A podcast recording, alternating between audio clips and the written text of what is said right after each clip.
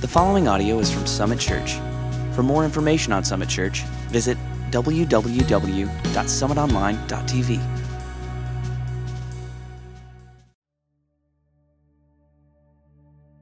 Welcome to Christmas Eve Eve 2022. I'm so glad that you chose to be with us here tonight. For those of you that are new to church, that you came because someone in your family invited you, I, I want to just give you a rundown of what's going to happen. It's super simple. You're going to see me on video uh, three times, counting this one. And then we're going to sing some Christmas carols. We're going to take communion together. We're going to be done in about an hour. But I believe that you are here for a purpose. And that purpose is one that is so important because as we as a church have been celebrating for the last few weeks, Christmas means one huge truth that God chose in his love for you and for me and is in, in his infinite wisdom, he chose to send his son to earth to be with us. And it's that truth that we're going to celebrate tonight. It has so much meaning for each and every one of us that God is not this distant being that doesn't care. God is right here in our midst, wanting to walk with you, talk with you, be in your presence as you desire to be in His. So tonight's a very special night. We've read this passage every week for the last few weeks. It's Matthew chapter 1, verse 23. It is the theme verse for this series because God is with us. It says this The virgin, her name is Mary, will conceive and give birth to a son, and they will call him Emmanuel. What a beautiful name. They'll call him Emmanuel, which means God with us. God with us. We've heard in the previous weeks that God wants to be with us in our valleys, in our hard seasons. Maybe some of you are in hard seasons right now. You don't even want to be here tonight because things are tough. God is with you. God is with you. He will be with us on the mountaintops, those great moments in our life where we celebrate and rejoice. He wants to be right there with you, celebrating with you, knowing and allowing you to know that He cares and He is for you. Regardless of your hardships, your joys, regardless of whatever's going on in your life, He wants His presence to be known to you tonight. And that's what we celebrate. And I want to do something kind of unique this evening. I, I want to pretend that we got to hear a conversation that we didn't actually get to hear. I want to pretend that we got to hear the conversation between God the Father and his son Jesus right before Jesus came to be born of the Virgin Mary. I want to pretend that we got to experience that dialogue because I believe that it was something very rich and something very, very special. God the Father begins the conversation by going, All right, son, it's time. It's time for us to be with our people. There's no longer going to be a temple in Jerusalem where everyone has to go to experience my presence. Now you are going to go and you are going to usher in our presence in the earth. You're going to do that. And so you're going to be born of a woman. Her name is Mary. She's a young woman who is highly favored. I hand picked her. Now, biology won't like this because she's a virgin but you are going to be conceived through the Holy Spirit. You are going to be born of her. You're going to be my son, but she's going to raise you. And I want you to trust her. And I want you to love her and I want you to respect her. Just within a few years of your birth, though, Satan's going to try to wipe this out. He doesn't like this plan of you going to be with our people. He doesn't like it. So he's going to rise up an evil man named Herod who's going to try to wipe out every Jewish boy under the age of two in the whole land. But your parents are going to be warned and they're going to usher you into Egypt to avoid this awful man named Herod. They're, they're going to do that so that you can have the life that we have planned for you. Your next 30 years are going to be pretty normal. You're going to learn from your earthly father, Joseph. You're going to learn how to build tables and benches and chairs because he's a carpenter. There's going to be people for thousands of years who wonder could they have possibly ever seen a chair built by Jesus? They're going to wonder that. You're going to be a good carpenter, but that's not your profession. That's not why you're going to earth. You're going to be the Messiah. You're going to be the promised one. You're going to be the salvation of all who believe in you. For 30 years, you'll be raised in Nazareth, kind of as a normal person. Uh, uh, around your teenage years, you're going to go to Jerusalem, you're going to impress people with your knowledge. But for the most part, you're just going to be a normal person until until you begin your ministry. Around the age of 30, you're going to start preaching in and around the region of Galilee. I'm going to give you the ability to do miracles that no one has ever seen before. You're going to make a huge splash at a wedding, actually, in Cana. You're going to go there, and your mom's going to come up to you and say, There's no more wine. What are we supposed to do? And you're going to turn a whole bunch of water into wine, and people are going to start to ask questions about who you are. But you're, you're not just a bartender, that's, that's not all that you are. You are the Messiah, you are the one who's going to open the eyes of the blind. You're, you're, going to allow people to see who couldn't see. You're going to open the ears of the deaf. You're going to loose the tongues of the mute. In fact, very early in your ministry, in Mark chapter 7, verses 33 through 35, you're going to pull a young man aside and you're going to say this as he's away from the crowd. Jesus put his fingers into the man's ears. Then he spit and touched the man's tongue. I don't know if you've ever had anyone grab your tongue. It's a very awkward moment when you're stuck there. But Jesus has now touched his ears and is holding this man's tongue. Verse 34 And Jesus looked up to heaven and with a deep sigh, with a deep sigh, with compassion oozing out of you, son, here's what you're going to say Ephphatha, which means be opened. And at this, the man's ears will be opened, his tongue will be loosened, and he will begin to speak plainly. You are going to do things that no one's ever seen before. Some are going to love you for it, and some are going to hate you the friends that you're going to have, the religious elite aren't going to like it. You're going to befriend tax collectors. They're going to really despise that. You're going to befriend prostitutes. You're going to heal lepers. That's what you do. That's who you are. You're going to eat with and associate with people that the religious elite say you're not supposed to. That's what you're going to do. Religion is going to want to remove you from the face of the earth but I will protect you. It's not going to be easy. It's not going to be easy. But, son, you're going because we want to be with our people. We want our people to know that God is with them. And, church, tonight, if you feel like God wants nothing to do with you, I don't want to be rude. I don't want to demean you. But in love, I want to tell you you're wrong. God wants to be with you. He came to earth to be with people just like you and me.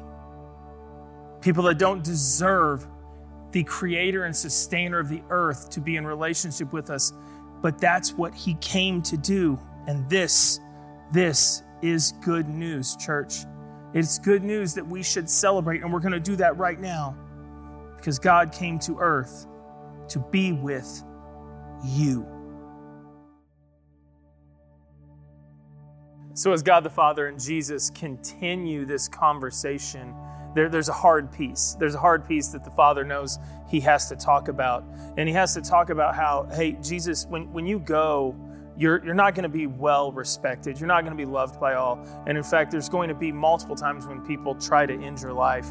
I, I, I will protect you. I will make sure that every time you are safe, I will usher you out. There will be no explanation for it, but there will come a time at, at the end when it is your moment. It's time for you to lay down your life, and you're going to lay your life down so that those who are distant from us can be saved from their sins and can be ushered in to relationship with us. Because your presence is so important but sin is still a problem. And so you are going to have to lay down your life and they are going to hate you and I, I, just don't want you to be discouraged, and I don't want your followers, I don't want your disciples to be discouraged. It's not their fault, it's not your fault. it's just the world. The world has its own views and they don't like when people come in and mess with their norm. Many of us don't enjoy when people come in and mess with our routine, with our reality, with our norm. But uh, in John chapter 15, verse 18, uh, Jesus reminds his disciples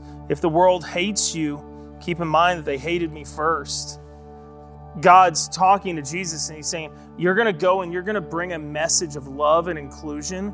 You're, you're going to bring a message that people do not feel comfortable with, especially the Jewish elite, that they're ultimately going to end your life because of this. And to kind of add insult to injury, one of your own, one of your own disciples that you will walk with for three years, that you call by name to come follow you, he, he's going to be a part of this conspiracy. And we see this during the Last Supper in John chapter 13, verse 21. After he'd said this, Jesus was troubled in his spirit. And he testified to this truth. He said, Very truly, I tell you, one of you is going to betray me. And all the disciples began to look at each other. It won't be me, it won't be me, it won't be me. But it was Judas. It was Judas Iscariot who ultimately had betrayed Jesus and was going to hand him over to the religious elite so that his life would be ended. But this was all this was all part of the plan. And i know this isn't christmas. I know this isn't why you came tonight to hear this but it's in a very very important part of the conversation that i believe that god the father and jesus had in heaven before he came. This is how it will work. You're going to be arrested you're going to be tried in a junk trial that was such a mockery of the judicial system. You're going to be crucified, and you're going to be crucified alone because all of your friends are going to run out of fear. That's going to happen. Your mom's going to be there on that day. Her soul's going to be crushed. She's going to witness your death, but your death has such a great purpose. In church, I, I, want us to take a few moments tonight, kind of right here in the middle of the service. I want us to take a few moments and just meditate on this passage, this great news. It comes out of 2 Corinthians 5, verse 21, and it says, God, the Father, made him who had no sin to be sin for us. God made Jesus sin so that in him we might become the righteousness of God, so that in him we might be made right with God, so that we might be able to exist in his presence. That's why Jesus came, that's why Jesus died, was to ultimately lay down his life. Jesus' death allows us to be right with God, so that we might be in his presence not only now, but forever, for eternity. And I know it's the Christmas season. I know we don't want to think about this, but I do hope that eternity is something and somewhere on your mind tonight. Because there are things that you can do right here this evening to solidify your eternity, to make sure that you will be in His presence forever. And we're going to pause now as a church, and we're going to take communion. We're going to open the bread and the cup as you're led to do so here in just a few moments. And we're going to remember all that happened just because God wanted to be with you.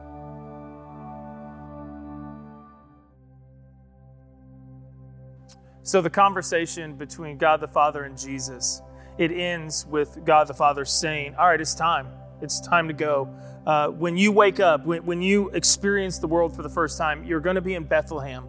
You're not going to be in a palace. You're not going to be enthroned in heaven. You're going to be in Bethlehem. You're going to be in a manger. It's going to be a very humble moment, but that's intentional. That's how I want you to enter into the world. But don't don't fret. Your arrival on planet Earth is huge and it means so much. And all of the angels and all of heaven are going to rejoice. In Luke chapter 2, verses 8 through 11, it says this, talking about the birth of Jesus. There were shepherds living out in the field nearby, keeping watch over their flocks at night. Very boring job. But then angel of the Lord then appeared to them, and the glory of the Lord shone around them. They were terrified. Literally heaven coming down to earth. They were shocked that this was happening on this night. Verse 10 But the angel said to them, Do not be afraid. I've got great news for you that will cause you great joy. And along with all other people, today in the town of David in Bethlehem, a Savior has been born to you. He is the Messiah, He is the promised one, and He is the Lord. He is the Son of God. The angels declare the arrival of Jesus to these lowly shepherds out in the middle of the night watching over a flock of sheep, and God knew it. He knew how this arrival would just confound people. Why, why so humbly? He knew, though, that on this day everything changed for everyone. The presence of God invaded earth so that He might be with you, He might be with us. God knew it was a big deal. And He knew that Jesus would come and be for us the presence that's willing to walk through our trials and our hardships and our joys, our most incredible moments. He knew that that would take place, but He also knew. He also knew there was going to be a rub. There's going to be a problem because He knew His creation. He knew you and He knew me. And that problem that we all have is this sin problem. We've all got it.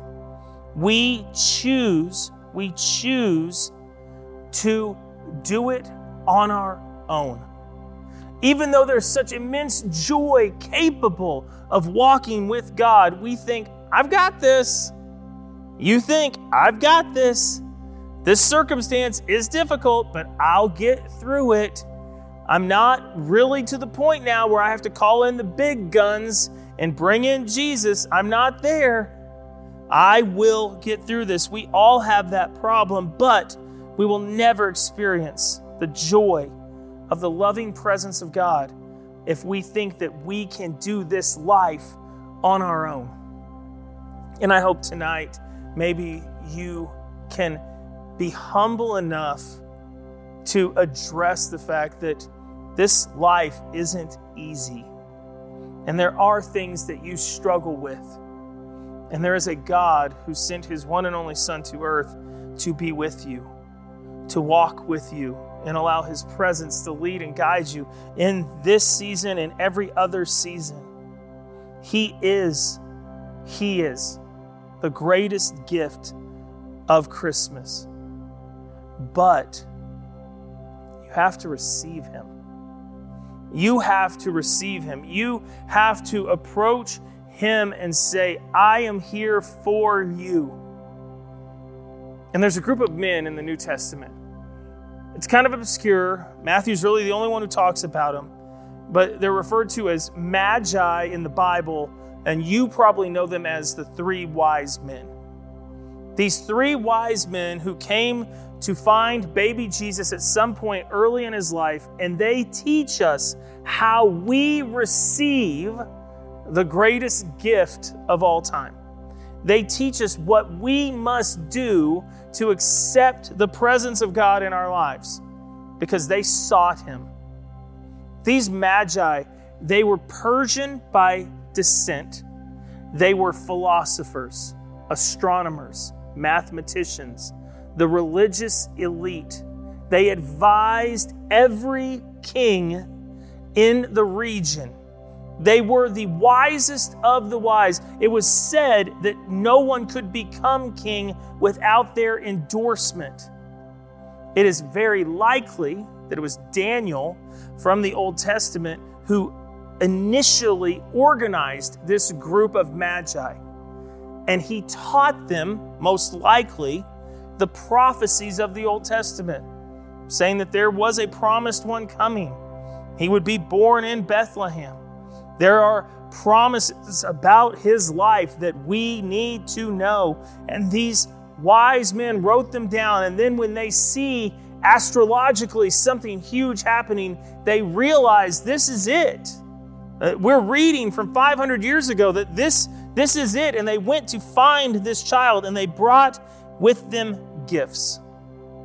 And Jesus does not require us to bring him gifts to receive him, but there's something that can be learned from this. There's something that can be learned about their posture before God that is imperative should we desire to receive Him. They brought gold, frankincense, and myrrh. Three very, very interesting gifts gold for royalty. Jesus was king. They knew this and they honored him as such. Frankincense was used as incense in priestly activity. Jesus was our great high priest. Myrrh was an embalming fluid. That is the worst baby shower gift of all time. Here's your bottle of embalming fluid. It's very expensive. Don't waste it till you're dead. That is a weird gift. But they knew, they knew because of the prophecies that Jesus came not just to live and be with us, but to die so that we could be with him forever. And they brought these amazing gifts. And here's what those gifts teach us. Here's what we learn from the Magi when we give a gift like this to Christ, we're saying, the joy that I pursue. Who doesn't want joy? Who doesn't want more happiness in this life? The joy that I pursue is not in the hope of getting rich with things from you, God. I, I will walk with you if you never make me wealthy. That's not what I'm pursuing. I've not come to you for your things or your blessings, but I've come simply for you. The Magi came just to experience his presence. I've come simply for you. And this desire that I have, it demonstrates it demonstrates me giving up things. I, I, bring these gifts, valuable gifts. I give up these things in hope, in hope of simply getting to enjoy you more. By giving to you what you do not need. That's why God does not require a gift from us. He doesn't need it. But by giving to you what you do not need and what I might enjoy, bar of gold, None of us would turn that down in our stocking this year. Something I might enjoy, but I give it to you instead. I am saying more earnestly and more authentically that you, you, God, you are my treasure, not these things, not this stuff, not this world, not my family, not my success, not my stuff. Those aren't my treasure. You are. And I want you. And I want your presence. And I want it today during this Christmas season. And I want it in January and February. I want you. God, you are with me. You are my joy not the gifts under the tree. That's not my joy. Those are fun, but that's not my joy.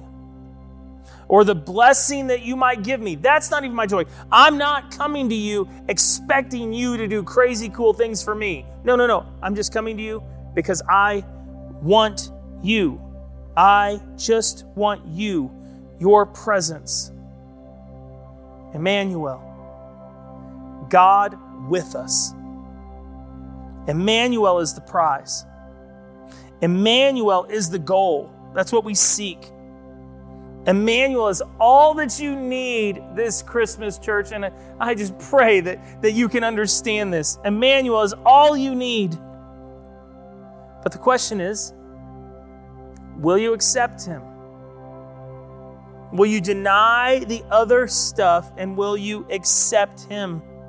Will you experience the joy of God being with us, His presence with us.